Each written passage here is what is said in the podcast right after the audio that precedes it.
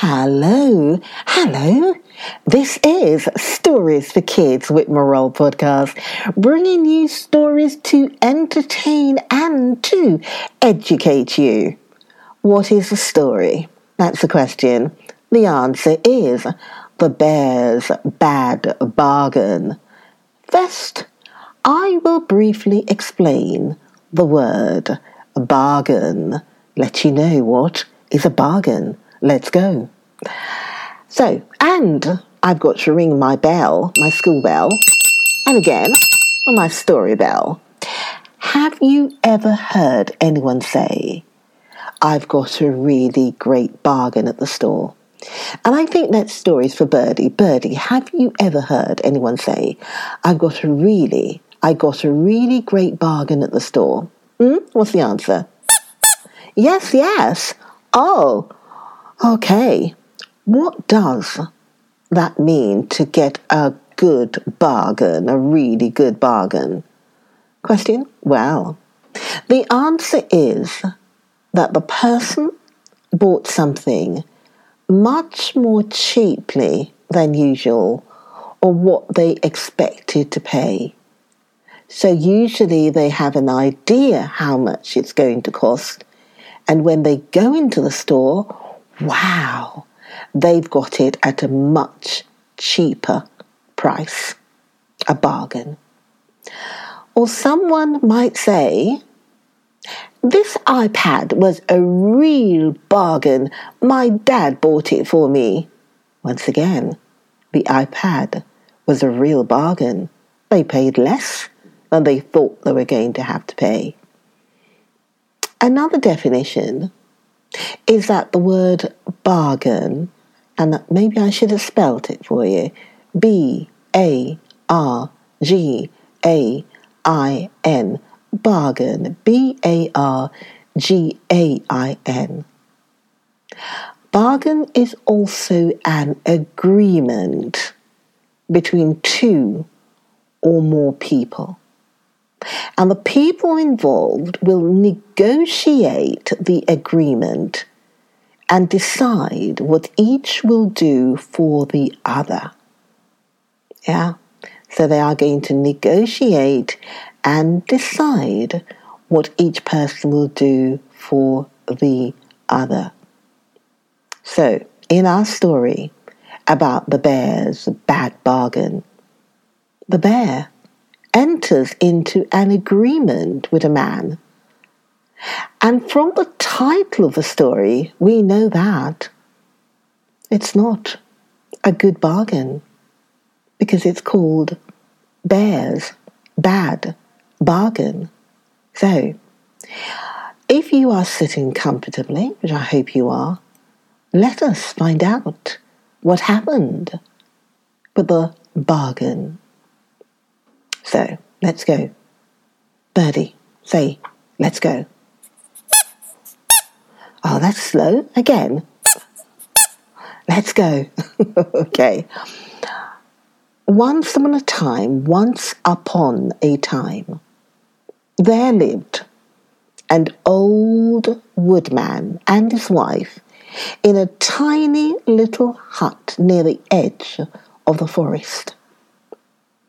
Now, a very rich man had his orchard near their home, so close, in fact, that the boughs of a big pear tree hung right over their yard. The rich man was a generous neighbor, and he agreed to give the poor man and his wife the fruit that fell into their garden. So the old woodman and his wife watched with hungry eyes as the pears ripened in the sunshine. How I wish that a windstorm would come and let those pears drop on our side of the fence, said the old woman. Yes, agreed the old man.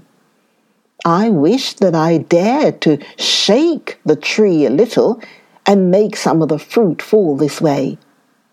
But our neighbor might see it and then he would be angry and not give us any of them. Every day, the old woman grumbled more and more because the pears did not drop on their side of the fence. I declare we shall be beggars, she groaned. And she insisted that her husband work harder and harder each day, while she would give him nothing to eat but a dry crust of bread. The poor man grew thinner and thinner while he waited for the pears to ripen and fall into their yard. And every day he worked harder and harder, but he could not please his grumbling old wife. At last, he turned around and, uh, and in great anger said, Wife, I will not do any more work unless you make some krishy for my dinner. Krishy! shrieked the wife. Krishy! Indeed, I will not. Do you know that krishy takes rice and pulse and butter and spices? Do you think that I'm going to use all we have in the house on one meal for you? Yes, said the old man. That is why I demand Krishy. You have starved me quite long enough, and now I will have the best dish you can make me. The cross old woman took the things out of the closet and began to cook a savory krishy. It smelled so good that the old man could hardly wait for it. Let me have a taste, he begged. No, no, scolded his wife. You cannot have even a taste of it until you have brought me in another load of wood. And mind that it is a big one. You will have to work for your krishy. The old woodman took his axe and went out to the forest and began to hew and hack the trees with all his strength, and soon he had a large load of wood. Chop, chop, chop. At every blow of his axe, he would think of the savory krishy he would soon enjoy. Suddenly, a big black bear came lumbering along through the forest with his long black nose tilted in the air and his little keen eyes peering all about him. For bears are always curious. Grrr! Good day to you, my friend, growled the bear. And may I ask what you are doing with that large bundle of wood? I cut it for my wife, answered the woodman. "Do You see, she would not cook me any dinner unless I brought her the wood. Today, she has made me krishy for dinner, and I know that when she sees this large load of wood, she will give me a generous portion. Mmm, just smell that krishy. It is delicious. This made the bear very hungry, and so he growled. Do you think that your wife would give me some krishy if I brought her some wood. Maybe she might, if you brought her a very large load, answered the man. After a long discussion, the bear agreed to bring in half a cord of wood if the man would save him some of the krishy. Half a cord is a very large load of wood, grumbled the bear. But there is saffron and rice and pulse and butter in the krishy. It is very expensive a dish, said the woodman. The bear licked his chops at this, and his bright little eyes gleamed with greed. It is a bargain, he cried. I will bring you half a cord of wood. So go home and tell your wife to keep the krishy hot, for I shall be with you soon. The woodman went home and told his wife about his bargain with the bear. Half a cord of wood is good pay for a share of our dinner, said the man. Now the wife knew that her husband had made a good bargain with the bear, but she always found fault and grumbled about everything, so she began to scold the old man. You should have made a better bargain with the bear. Bears are always greedy, she stormed. You know that he will gobble up all the krishy before we have had a mouthful. When the woodman heard this, he grew quite pale. Don't you think that we had better begin now and have a fair start before the bear comes? he asked. So they squatted down upon the floor mat with a big brass pot of krishy placed between them and began to eat and eat as fast as they could. Yum, mm, yum, yum. This krishy is good, mumbled the man as he crammed his mouth full. But we must remember to leave some for the bear, my dear wife. Yes, certainly, certainly, replied the woman, helping herself to more. We must leave some for that poor, hungry bear. But they went right on eating and eating until there was not a single mouthful left in the pot. What shall we do now when the bear comes? cried the woodman. It is all your fault, wife for suggesting that the bear would eat it all. My fault? My fault indeed, cried the wife. You suggested that we begin to eat before the bear came in, and you ate twice as much as I did. No, I did not. Yes, you did so, and you know it. Well, there's no good in quarrelling about it now, said the woodman. The bear will be here in a few moments, and he will be furious when he finds the krishy all gone. He's very large and very hungry, and he may eat us when he finds that we have gone back on our word. Nonsense, said the woman. What a coward you are. All you think about is saving yourself. I do not care whether he's angry or not. I want to get that wood from him. He will never give it to you when he finds no dinner, said the man.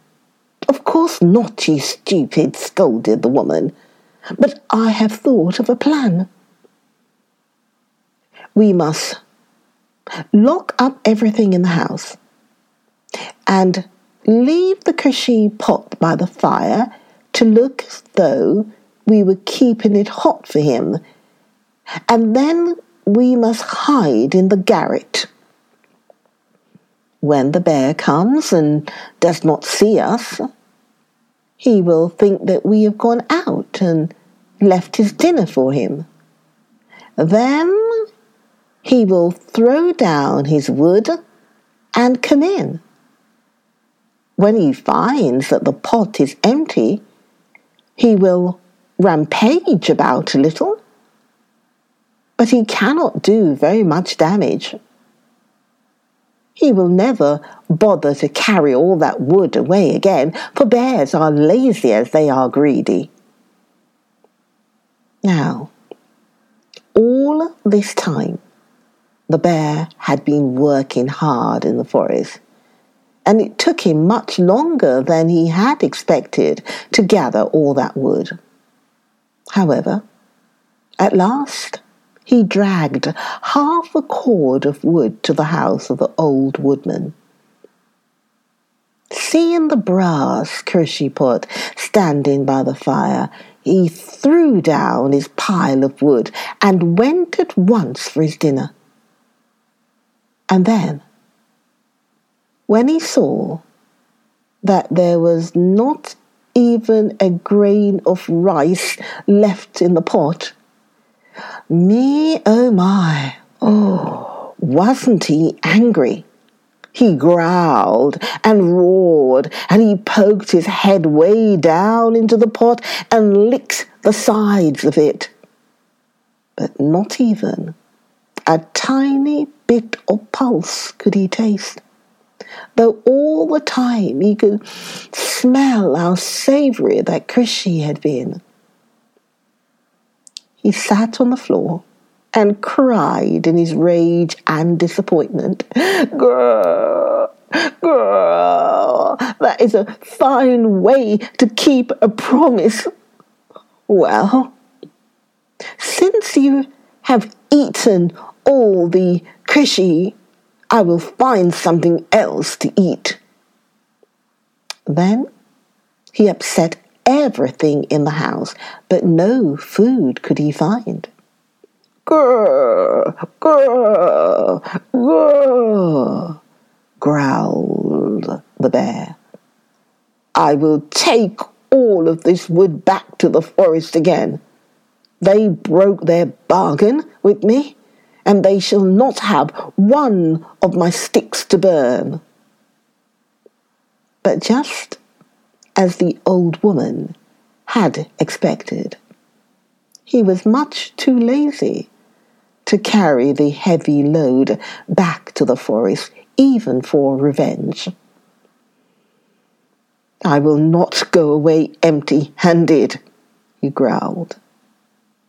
If they would not save me a taste, I can at least get the smell. And he carried the brass pot away with him. Now, as the bear left the cottage, he saw the beautiful golden pears hanging from the tree. These were the first pears of the season, and they looked very good to him.